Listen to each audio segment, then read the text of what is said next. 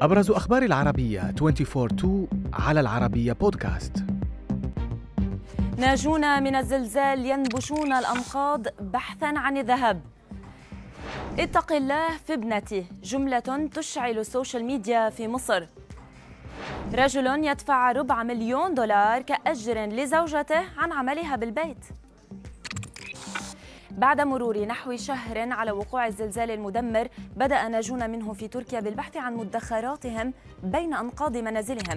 تقارير كشفت أن غالبية الناجين سواء في تركيا أو سوريا فقدوا كل شيء تقريبا من مقتنياتهم الثمينة خصوصا المجوهرات الذهبية. لافتة إلى اقتناء المعدن النفيس في المنزل يعد أفضل من إيداع النقود في البنوك بالنسبة للكثيرين في الشرق الأوسط وفي تركيا تحديدا. وأوضحت التقارير أن الأتراك يلجؤون لاقتناء الذهب أيضا لتحوط من التضخم المتزايد والانخفاض الحاد في قيمة الليرة التركية في السنوات الماضية. اتق الله في ابنتي. جملة أشعلت مواقع التواصل في مصر حيث تفاجأ عريس في محافظة الإسكندرية أثناء عقد قرانه على عروسه بهذه الجملة مكتوبة في قائمة المنقولات الزوجية. العريس كريم الميناوي قال للعربية نت إن والد عروسه طلب منه الإمضاء على القائمة التي كتب فيها فقط من يؤتمن على العرض لا يسأل عن المال اتق الله في كريمتنا وفيما اعتبر البعض أن هذا الأمر يعد انتقاصا من حق العروس ولا يحق للأب أن يفعل ذلك آخرون اعتبروه نوعا من التيسير وظن الخير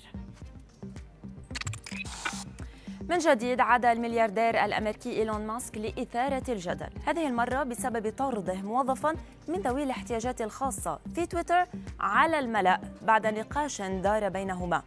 وفي سلسلة من التغريدات شكك ماسك في إعاقة الموظف الذي بدأ النقاش بسؤال حول ما إذا ما زال موظفا أم لا في تويتر بعد تسعة أيام من تجميد حساباته. ليرد بتغريدة أخرى على ماسك بعد ذلك. قائلا له إنه تلقى بريدا إلكترونيا يؤكد إقالته.